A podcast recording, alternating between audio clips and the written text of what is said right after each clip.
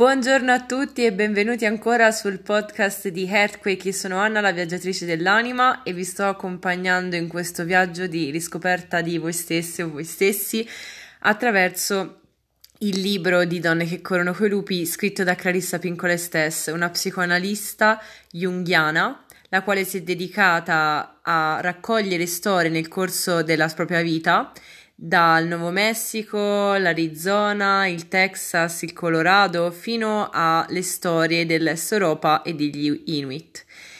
In questo libro troverete archetipi, ovvero delle immagini elementari e fondamentali che riguardano una donna e che possono aiutarvi in un percorso di riscoperta personale e possono davvero servirvi come una vera e propria medicina. Se siete interessati a questo se siete interessati a questi temi vi invito a seguire il mio lavoro sul canale di Earthquake Travel Inside su YouTube e sulle pagine di Facebook e Instagram sulle quali continuo a pubblicare il mio materiale di ricerca artistica per lo spettacolo Ho imparato a vivere, che sarà presentato il 18 luglio al bando di RFI, ovvero il cantiere di Roma Europa. Se volete appoggiare questo progetto indipendente potete farlo condividendo il contenuto di questo podcast con i vostri amici e anche acquistando il libro di Donne che corrono coi lupi attraverso il link che trovate qua sotto nella descrizione al video.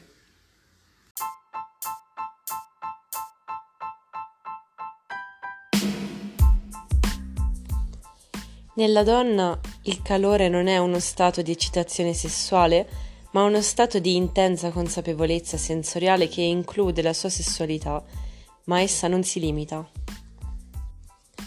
C'è un aspetto della sessualità femminile che nei tempi antichi veniva detto oscenità sacra, non nel senso che ha assunto oggi la parola, ma inteso come saggezza e intelligenza nella sessualità.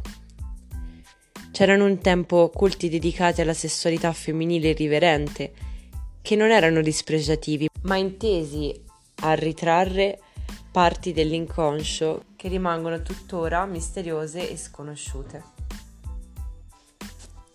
Alcuni anni fa, quando presi a raccontare le storie delle dee sporcaccione, le donne sorridevano, poi si mettevano a ridere sentendo narrare gli exploit delle donne.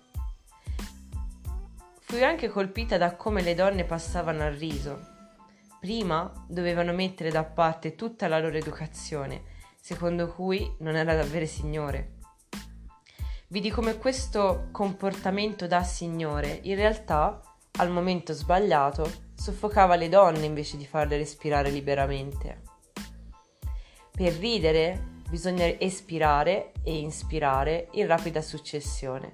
Sappiamo dalla kinesiologia e dalle terapie come la Comi che con la respirazione profonda sentiamo le nostre emozioni, mentre quando non desideriamo sentire smettiamo di respirare, tratteniamo il respiro.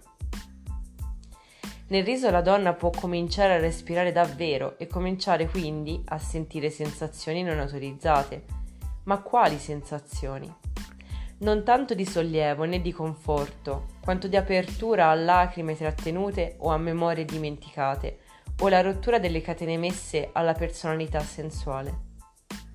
Mi fu chiaro che l'importanza di queste antiche dee dell'oscenità stava nella loro capacità di allentare ciò che era troppo stretto, di bandire la malinconia, di comunicare al corpo un umore che non appartiene all'intelletto ma al corpo medesimo, di mantenere liberi questi passaggi.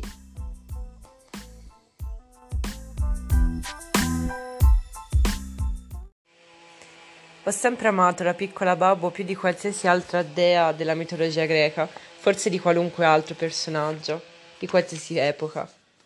Indubbiamente discende dalle dee panciute, neolitiche, misteriose figure senza testa e talvolta senza piedi e senza braccia. Dire che sono immagini della fertilità non basta, sono molto di più sono i talismani del parlare femminile, di quel che mai e poi mai una donna direbbe in presenza di un uomo, se non in circostanze assolutamente insolite. Inoltre la piccola Baubo, la dea panciuta, ci offre l'interessante idea che un po' di oscenità aiuta a vincere la depressione. Ed è vero che certe risate provocate da tutte quelle vecchie storie che le donne si raccontano, quelle storie di donne così incolori da essere completamente insapori, quelle storie rimescolano la libido, riattizzano il fuoco dell'interesse per la vita. Inoltre la piccola dea panciuta Baubo ci offre l'interessante idea che un po' di oscenità aiuta a vincere la depressione. Ed è vero che certe risate, provocate da tutte quelle vecchie storie che le donne si raccontano, quelle storie di donne così incolori da essere completamente insapori, quelle storie rimescolano la libido, riattizzano il fuoco dell'interesse per la vita. Nel vostro tesoro ritrovato mettete queste storielle sporche, storie del tipo di Baubo, storie minori che sono una potente medicina. Le storielle sporche non soltanto alleviano la depressione, ma possono far svenire la collera, lasciando una donna più contenta di prima. Provate e vedrete. C'è qualcosa di speciale nella risata sul sesso. La risata sessuale pare raggiungere le profondità della psiche, scuotendo tutto quanto è sciolto, giocando sulle ossa, facendo scorrere in tutto il corpo una sensazione deliziosa. È una forma di piacere selvaggio che appartiene al repertorio psichico di ogni donna. Il sacro e il sensuale sessuale vivono vicinissimi nella psiche poiché sono proposti all'attenzione da un senso di meraviglia e non dall'intellettualizzazione ma dall'esperienza di qualcosa che attraversa i sentieri fisici del corpo, qualcosa che per un attimo o per sempre, che si tratti di un bacio, di una visione, di una risata o altro ancora, ci tramuta, ci riscuote, ci solleva su una vetta appiana le nostre rughe, rende il nostro passo danzante, ci fa provare un'esplosione di vita. Nel sacro, nell'osceno, nel sessuale, c'è sempre una risata selvaggia in attesa, un breve passaggio di riso silente, o la risata di una vecchia, o il respiro affannoso che è riso, o il riso che è selvaggio e animalesco, o il trillo che è come una scala musicale. Il riso è un lato nascosto della sessualità femminile, è fisico, elementare, appassionato, vitalizzante e pertanto eccitante. È una sessualità senza scopo, a differenza dell'eccitazione genitale. È una sessualità della gioia, per un istante appena un vero amore sensuale che vola libero e vive e muore e di nuovo vive della sua propria energia. È sacro perché è così salutare. È sensuale perché risveglia il corpo e le emozioni. È sessuale perché è eccitante e provoca ondate di piacere. Non è unidimensionale perché il riso si spartisce con se stessi e con tanti altri. È la sessualità più selvaggia nella donna. In tal senso la sessualità può essere foggiata come una medicina per lo spirito ed è pertanto sacra quando il riso aiuta senza far danno, quando rischiara, riallinea, riordina, riasserisce potere e forze, quel riso porta salute. Quando il riso rende le persone contente di essere al mondo, più consapevoli dell'amore e dell'eros, quando allieva la tristezza e vince la collera, allora è sacro.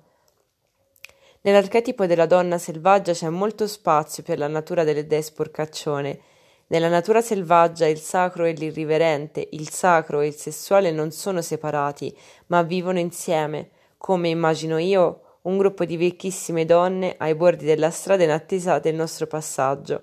Sono nella vostra psiche, vi attendono per mostrarsi e intanto si raccontano le loro storie e ridono come pazze. Il capitolo 11, il calore e recupero della sacralità nella sessualità, per oggi si conclude così. Ci vediamo con il prossimo podcast domani con il capitolo 12 che si chiama La definizione del territorio, i confini della collera e del perdono, nel quale impareremo come effettivamente la collera rielaborata e rilasciata possa trasformarsi in un atto creativo estremamente potente.